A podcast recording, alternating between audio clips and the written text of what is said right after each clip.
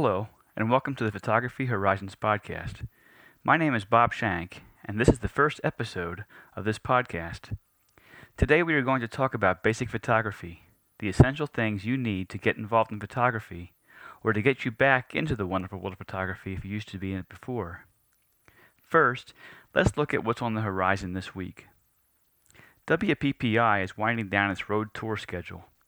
This one-day workshop will teach you photography skills that will help you take your photography to the next level.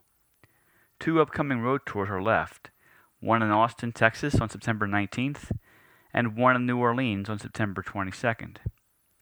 Visit their website at www.wppionline.com for more information or to sign up for the road tour. Photoshop World is being held in Las Vegas this week and is winding down today. Much has been shared online about this big event and how much can be learned and gleaned from other photographers at this show. Check out their website at photoshopworld.com. And if you are a Photoshop user, then you might want to consider attending this event next year. Nikon recently announced the release of 6 new cameras in the Coolpix line, which are their point-and-shoot style cameras. Included in these new camera announcements is the P7100, which features full manual control. It has more controls on the camera, buttons and dials, instead of having to resort to the menu all the time to make setting adjustments. It also features continuous shooting, has HDR built in, and allows the user to shoot in RAW format. The ISO goes up to 3200, it's a 10.1 megapixel camera, and it can shoot 720p movies. Manufacturer's suggested retail price is $499.95. Faces of Ground Zero is a website definitely worth visiting, especially this week as we all remember 9/11. Joe McNally, a well-known and absolutely amazing photographer, made some incredible images during the tragedy of 9/11 10 years ago. The biggest images were 4 foot by 9 foot and were made with a Polaroid camera that was about the size of a one-car garage. Joe says that 2 people actually were inside the camera making it work, and the subject had to stand very still for a while until the image was exposed.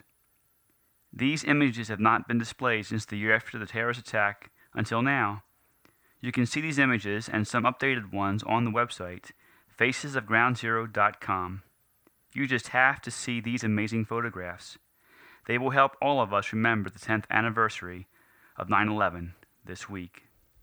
Now on to our working horizon. Today's topic is basic photography. What exactly do you need to get started in photography? Maybe you see other people with a camera and really like the results they are getting. Or maybe you see someone using their cell phone to capture some stunning photographs. Perhaps you were into photography a long time ago, but other things needed more attention and took priority. Okay, so just what exactly do you need to get involved in photography today? There are basically 5 essential items you need to get started in basic photography. First, obviously, you need a camera. This is obvious, but your camera can be a cell phone, a point-and-shoot camera, or a digital single-lens reflex camera. Here are some things to consider in getting a camera to use. A cell phone can work, and it is almost always with you. These are the advantages. The disadvantages are that it usually features limited megapixels or photo quality, and you are stuck with the lens on the camera. You can probably zoom in and out with your cell phone camera, but the quality of these photographs are going to be low-quality photographs. Don't let this stop you, however. A photograph made with a cell phone camera is still better than no photo at all. Additionally, if you only intend to share a few photos on your computer, these camera phone photos can be just the ticket. Point-and-shoot cameras are the next type of camera. They usually feature more megapixels so you can get higher quality photographs. They still are typically small and easy to take with you wherever you go. Some of the more expensive models even boast higher megapixel output and some other fancy and helpful features. A few even allow the photographer to shoot in RAW, which is a digital format that is much like digital negatives and allows you to dodge, burn, and tweak other details in the photograph. The main disadvantage of a point-and-shoot camera is that it has a fixed lens. Again, you can probably zoom in and out on the subject, but a fixed lens still has some serious limitations. DSLRs, or digital single-lens reflex cameras, are the more robust and feature-rich cameras that allow you to push the limits and experience the control and manipulation required for serious amateurs to professional photographers. You not only get many incredible features in a DSLR, but you can easily change lenses depending on the type and style of photography you enjoy. And some of the lower-end models are not much more expensive than a point-and-shoot camera. Determining which camera is right for you is a personal choice that only you can decide. There are many resources online to help compare features between cameras, and I will include 2 different basic startup packages at the end of this podcast. Okay, now you have a camera, but you also need a lens. Cell phone cameras and point-and-shoot cameras already have a lens installed permanently on them. This is both a blessing and a curse. One advantage is you always have a lens with you on the camera, but you are stuck with the range of a specific lens and cannot zoom in or out past these limits. DSLRs shine here because you can interchange lenses at your whim and match exactly what you need for a specific style of photography or subjects. Wildlife and sports photographers use telephoto lenses, while landscape photographers prefer wide-angle lenses. Macro lenses allow you to get closer, and tilt-shift lenses even help to correct distortion when doing architectural photography. After a camera and a lens, you need power. A chargeable battery can be used over and over. If you are planning on doing a lot of shooting, then purchasing a battery backup is advisable. This allows you to never be out of power, especially in the middle of a photo shoot. Of course, you will need a battery charger too to keep your batteries charged and always ready to go. Last but not least, you will need a memory card. This is the equivalent to film in the old film camera days. A memory card is where your photographs are stored after you capture them with your camera. These cards come in varying sizes, and obviously you can keep more photos on larger cards. Camera settings can be changed to allow you to take less detail and smaller images, but this is not advisable. While it can preserve card space, it does not make sense to have a camera that can take such good quality photos, but end up with lesser quality photos. My advice is to buy the largest memory cards you can afford and buy at least 2 of them, one for use in the camera and one on standby for when the first one is full. There is one last thing you need to get into photography. The 5th essential item is your vision and passion. This is critical and perhaps the most overlooked. The passion and vision you bring to photography are even more important than the gear you buy. As an example, a great photographer can use a mediocre camera and create stunning photographs.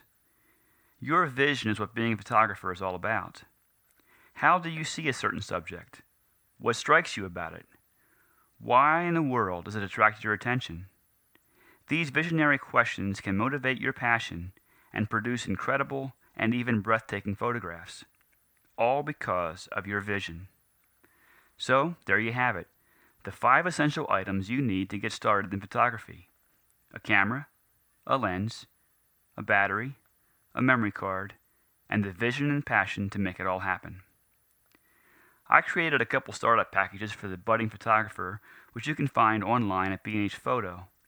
I will have a link to these startup suggestions in the show notes page. You can be a photographer, and with the proper gear, you can share your photographic vision with others as you create stunning and captivating photographs.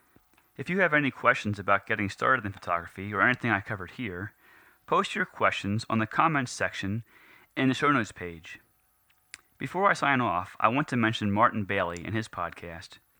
Martin lives in Japan and has a wonderful podcast you just have to check out. He's been running a weekly podcast for a long time, and he shares a lot of information about photography on that podcast. Please check it out at martinbaileyphotography.com. That's martinbaileyphotography.com. Martin was also very helpful and encouraging to me in starting up this podcast. Thank you, Martin. Well, that's all for today. Next week, we will look at some basic accessories to help equip you as a budding photographer and maximize your abilities as a new photographer. Until then, start looking at the world around you with your own unique photographic vision. Join us next week to hear about and think about new horizons in your photography. You can find out more about me at bobshankphotography.com and I will have links to the topics mentioned in today's podcast on our show notes page at photographyhorizons.wordpress.com. What's on the horizon of your photography?